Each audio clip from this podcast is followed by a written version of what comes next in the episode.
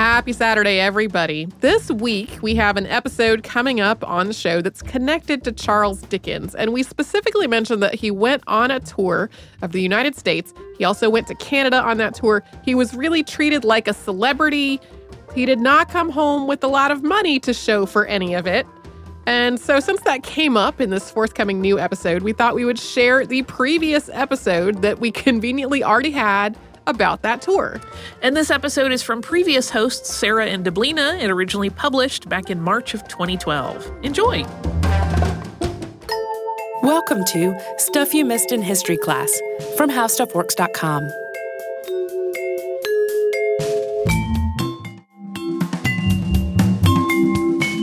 Hello and welcome to the podcast. I'm Sarah Dowdy. And I'm Deblina Chakraborty. And lately we've been on a bit of a literary bent, covering everybody from the new to us Ottoman travel writer Evliya Çelebi to old British literature friends like the Brontes or the Brownings. But there's one name that keeps popping up, and that's Charles Dickens. And of course, he's a natural when you're already thinking about the likes of the Brontes because he's a contemporary. They're uh, both staples of any literature class. But Dickens also fits in with Çelebi, albeit in a lesser known kind of way. He was also a travel writer. And of course, Dickens is best known for dramatizing the cruel life of London slums and finding comedy in Victorian hypocrisy. I'm sure most of you have read some Dickens along the way. He also wrote essays and he covered parliamentary news and produced travel logs, including a very memorable account of his first trip to the United States and Canada. And since 2012 marks the 200th anniversary of Dickens' birth, we'll be focusing on a few aspects of his life over the next couple weeks, but this seemed like a natural place to start. For one, Dickens' first American tour came early in his career, right when he achieved great fame, but not yet great wealth. Second, it shook him up, both in his beliefs and in his writing.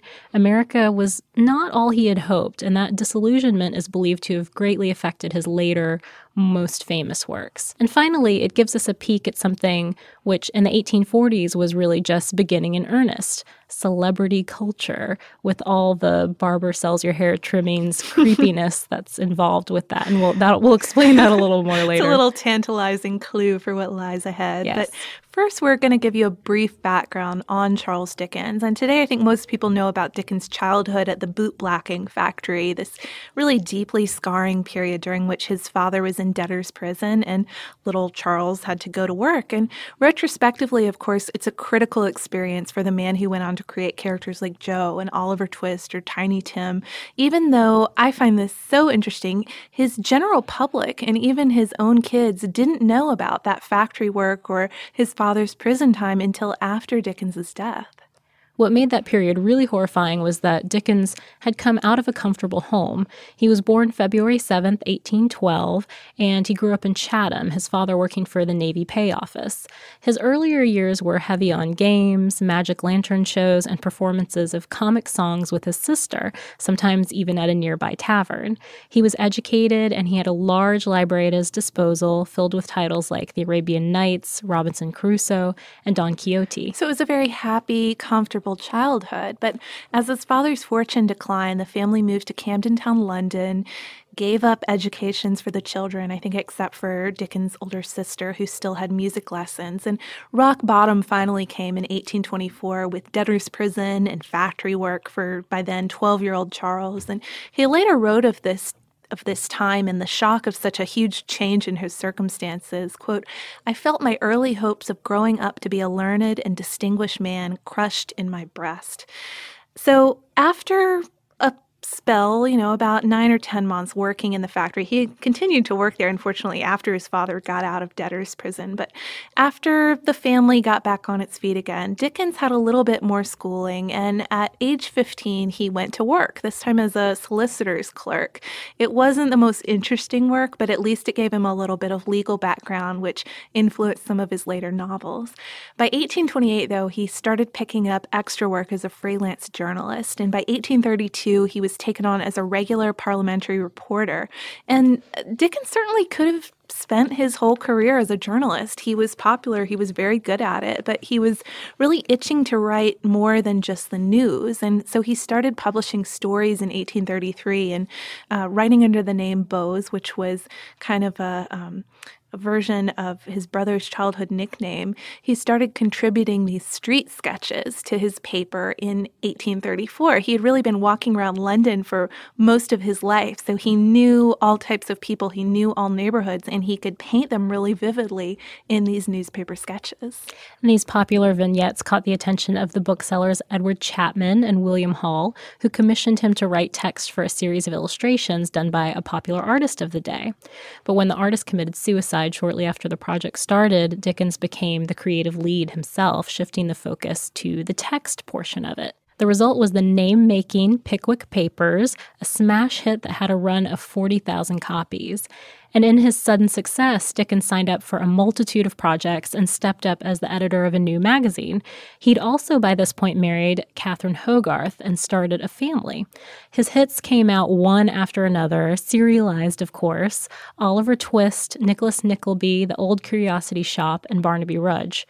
And Dickens still has a reputation of being a shockingly prodigious writer. Some say maybe too much so. But even he was getting worn down by doing so much work. So, with all of these post Pickwick promises wrapped up by the early 1840s, he talked to his publishers and talked them into giving him a lengthy sabbatical, paid in advance on future work. But what was he going to do with this really long vacation? Travel, of course. And Dickens really only had one destination in mind. That was America, land of liberty, this nation unburdened by a bunch of old world hangups, or so Dickens hoped. He very much hoped, as we're going to see later.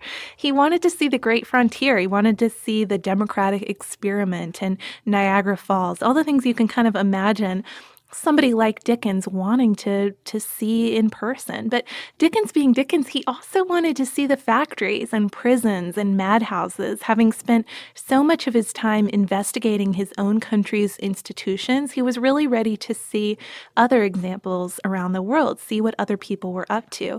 Catherine, of course, wasn't too keen on leaving their four kids by this point. Eventually they had 10, but it was decided that they would tour the United States and Canada for just six months. Still a pretty pretty long time, but they would leave their kids with the actor William Macready, who was a good family friend. And to spice up the deal for the publishers, who were, of course, paying in advance for this long sabbatical, Dickens would still be working the whole time. And upon his return, he'd have a publishable notebook filled with all of his travel impressions. Turned out to be a pretty fateful decision. So, January 3rd, 1842, a 29 year old Dickens left Liverpool in the steamship Britannia with Catherine and her maid Anne Brown.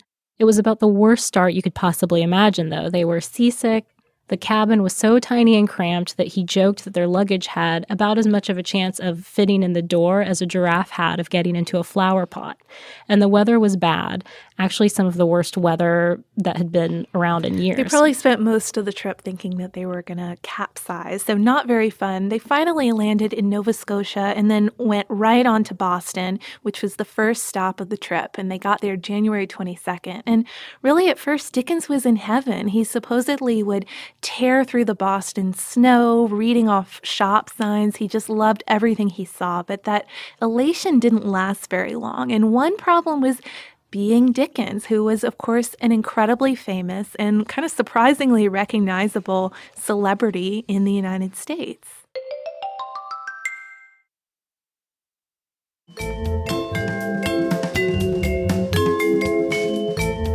Though maybe it's not too surprising, Dickens was known as an eccentric dresser, particularly in his youth. One Massachusetts onlooker called him a genteel rowdy. So once he got pointed out, maybe you'd know, oh, that's Dickens because he's wearing those crazy clothes. Yeah. Um, as little as half a century earlier, though, authors hadn't really been very famous as individuals, at least, at least not in a stop and stare at them kind of way. They were known mostly for their work, but with better dissemination of news, more gossip spreading around. I mean, think of our um, old, very old by now, Lord Byron episode.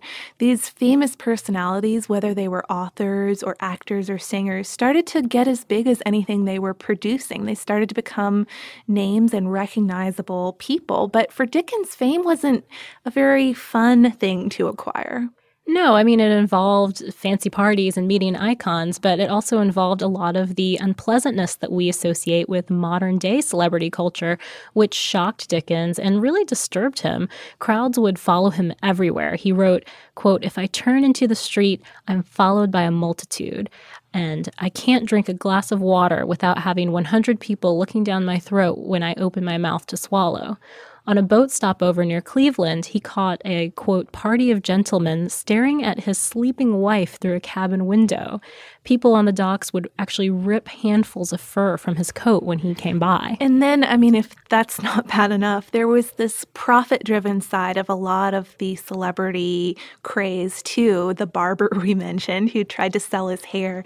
Tiffany's and Company apparently made copies of a Dickens bust and offered those up for sale. I think this really bothered him, all of this money making surrounding his name. And there's another aspect, though, of this fame that really bothered Dickens. And that was wherever he went, whether it was Boston, Philadelphia, St. Louis, Washington, D.C., Richmond, New York City, Louisville, he met throngs of American fans who had obviously read and enjoyed his books. Okay, that's a good thing. Presumably, they've all been buying those books which was true. The only problem was that due to a lack of international copyright laws, Dickens knew he hadn't made any money off of these many fans since US publishers could rip off his work. So, on the one hand, he's seeing these busts of himself that people are trying to sell. He's knowing he's not making any money for the actual books that have made him so famous in the first place. So, he started peppering his speeches with dissatisfaction about the laws. But he wasn't oblivious. He didn't try to center his argument on his own personal finances. Instead, he chose to focus on the fact that all writers, Americans included, would benefit from a change, and that at the end of the day, he'd, quote, rather have the affectionate regard of my fellow men as I would have heaps of gold, heaps and mines of gold. So he tried to couch it in terms like, I'm just looking out for all writers. And gradually, though, that sort of spin on his argument changed and got a little more intense. And while many average Americans would have agreed with him that there needed to be some kind of copyright changes, the press really pounced on this copyright obsession and declared it an indelicate and improper avenue of public discussion, something that an honored guest shouldn't be going around talking to everybody about. And it was really the first strike in what became known as Dickens' quarrel with America, because as the press escalated things, so did Dickens.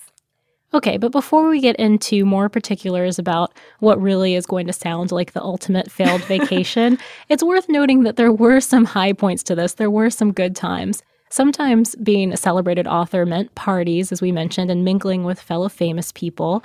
On Valentine's Day, 1842, for example, Dickens was the guest of honor at one of the biggest parties to that date in New York City's Park Theater which was, according to Simon Watson BBC Magazine, decorated with wreaths, paintings, and a bust of Dickens with an eagle soaring over his head. Which sounds a little strange, and I can't help but wonder if that had anything to do with Dickens' request in his will that no monuments be made of him, seeing that eagle flying over his head. And yeah, like you just mentioned, he also did get to meet a lot of fellow writers. He met Edgar Allan Poe, Washington Irving, Longfellow, Oliver Wendell Holmes, Harriet Beecher Stowe, a lot of folks who pop up in the podcast a lot too. and then he and Catherine had some fun too. I mean, I know their later relationship is not characterized very well, so we're going to talk about in another episode. But during this time, they seemed to have a pretty good time. They acted in a play together on the last leg of their trip, was a which was a jaunt through Canada that included a stop in Montreal. They really enjoyed that. And then whenever he could, he broke away from all of the hubbub, all of the fancier people who were flocking around him to do what he liked to do most, which was just wander, tour all of these new towns he was visiting. Yeah, he toured some of the worst neighborhoods, in fact, of New York City. At the time, that was Five Points in the Bowery. He visited the mills at Lowell, Massachusetts, and was impressed to find a model industrial community a place where the women workers only stayed a few years. They lived in comfy boarding houses and they had access to things like lecture series, a house run periodical, and pianos. So it was really different from what he knew of similar situations in England. And I think that's an important thing to consider when we get to some of the later particulars in this episode that he did see some he did compare some things in the United States positively compared to, to what he saw in England. He also toured prisons and insane asylums. It might seem a little strange to us now to do that on your vacation, but according to Natalie McKnight, a professor at Boston University interviewed on The World, it wasn't that weird for British writers to include investigative travel on their trips to the U.S. So there you go. Another major high point for Dickens was a trip to the Perkins Institute, which was well, and is a school for the blind in Massachusetts. And I think it really speaks for Dickens' sincere interest in social issues that the top items on his to see in the United States list were Niagara Falls, as we already mentioned, and then Laura Bridgman, who was a little girl who was deafblind but had been educated with language. And Bridgman, who incidentally is believed to be the first deafblind person to be educated, had been written about by Perkins' director, Dr. Samuel Gridley Howe. And uh, he was the man who had also come up with the system for teaching her language in the first place. He had written this uh, publication which proved pretty popular internationally, and Dickens had heard of it. So Dickens was so impressed by meeting Laura that he included quite a bit of of the meeting in his later published notes on America. And according to Jan Seymour Ford, who's a research librarian at Perkins, schools for people with disabilities were really just starting to, as she said, get traction during this time. And Dickens' work helped spread the word a little bit about what an institution like this could do for people who had disabilities.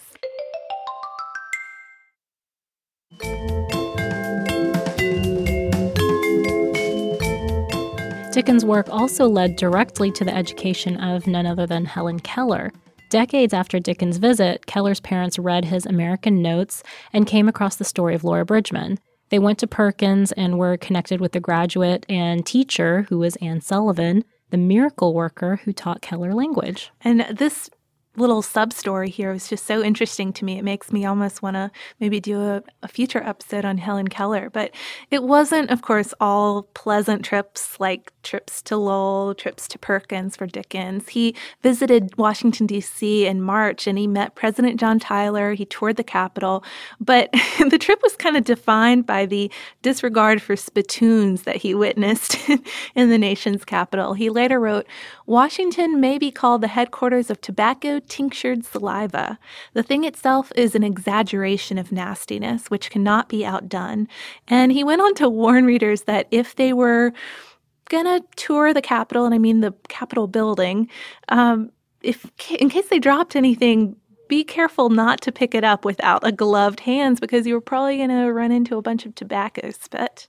Other issues around the country involved what he saw as poor table manners, overheated homes, arrogance, hypocrisy, and a tendency towards violence that was illustrated by a gunfight between two kids who were using real guns. So it kind of ran the whole range from the whole uh, ungloved hands to poor table manners and well, went up from there in severity. It, it, got more serious than that, too. In Richmond, he saw slavery, which he was very outspoken against. And then some of it was just disappointment. In St. Louis, for instance, he was disappointed by a trip to see the Looking Glass Prairie, which is something he had really wanted to do go see the prairie.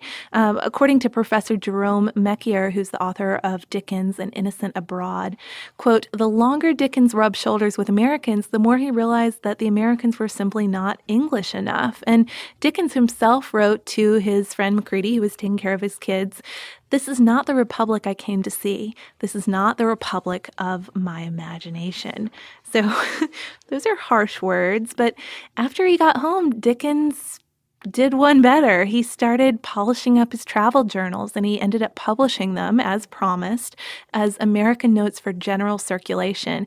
Then he stepped it up again. The following year, he started a new book called Martin Chuzzlewit. And when the first issues weren't really selling that well, he decided to pack off his hero to America and included a lot of his own kind of experiences he had seen in the Midwest. So both his travelogue and his novel painted quite an unflattering picture of America.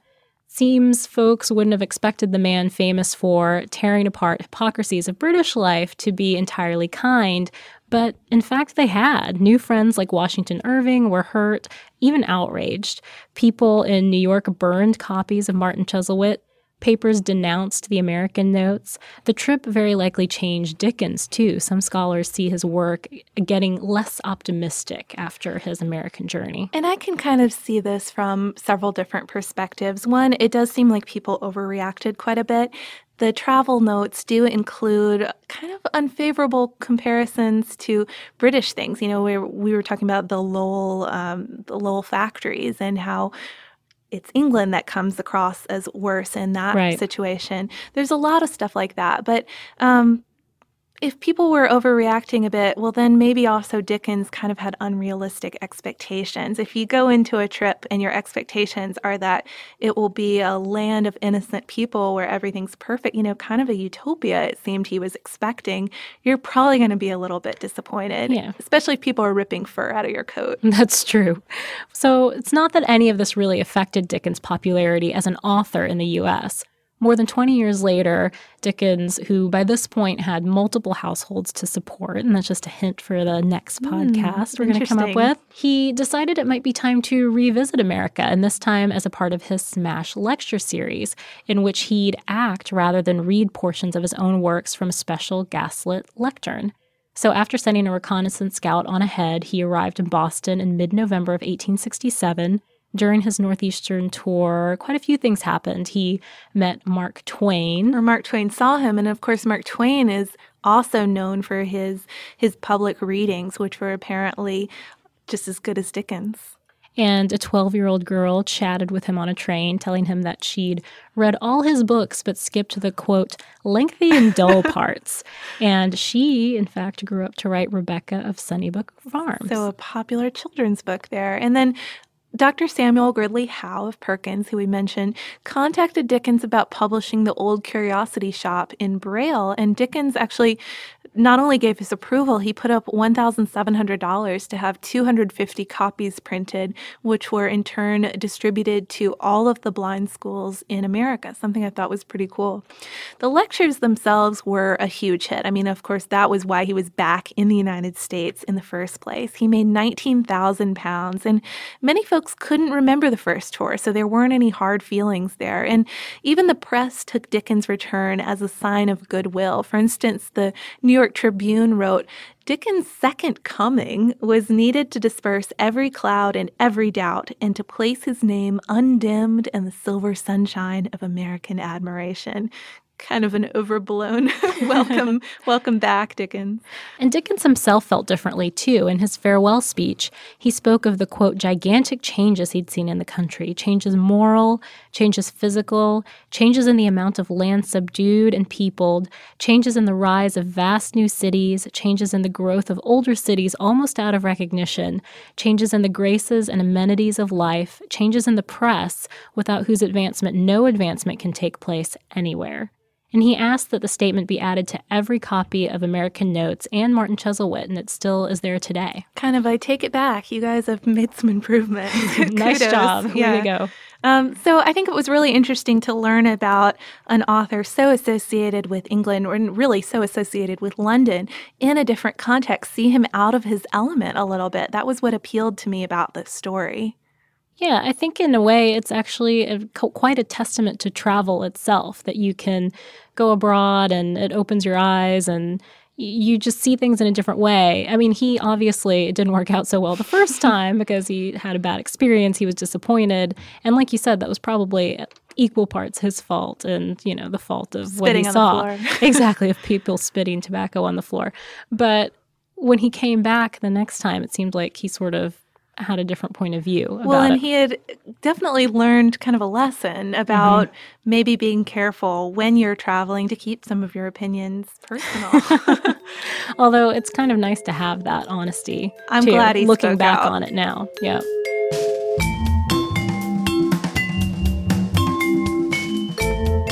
Thank you so much for joining us on this Saturday. If you have heard an email address or a Facebook URL or something similar over the course of today's episode, since it is from the archive, that might be out of date now. You can email us at historypodcast at howstuffworks.com. And you can find us all over social media at Missed in History. And you can subscribe to our show on Apple Podcasts, Google Podcasts, the iHeartRadio app, and wherever else you listen to podcasts. For more on this and thousands of other topics, visit howstuffworks.com.